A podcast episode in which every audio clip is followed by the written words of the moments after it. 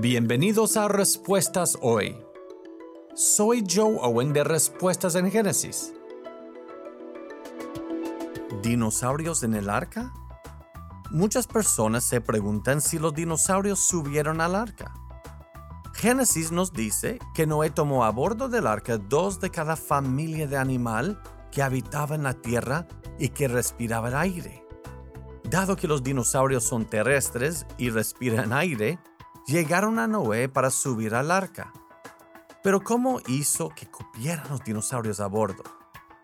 Tengan en cuenta que el tamaño promedio de un dinosaurio es el tamaño de un bisonte un búfalo. Se habla mucho acerca de los que son grandes, pero la mayoría son de tamaño normal. Y para los realmente grandes, Dios podría haberle enviado adultos jóvenes a Noé para el arca. Habrían comido menos ocupado poco espacio y se habrían reproducido mejor después del diluvio. No es ningún problema explicar los dinosaurios en el arca siempre y cuando tenemos a la palabra de Dios como autoridad y punto de partida.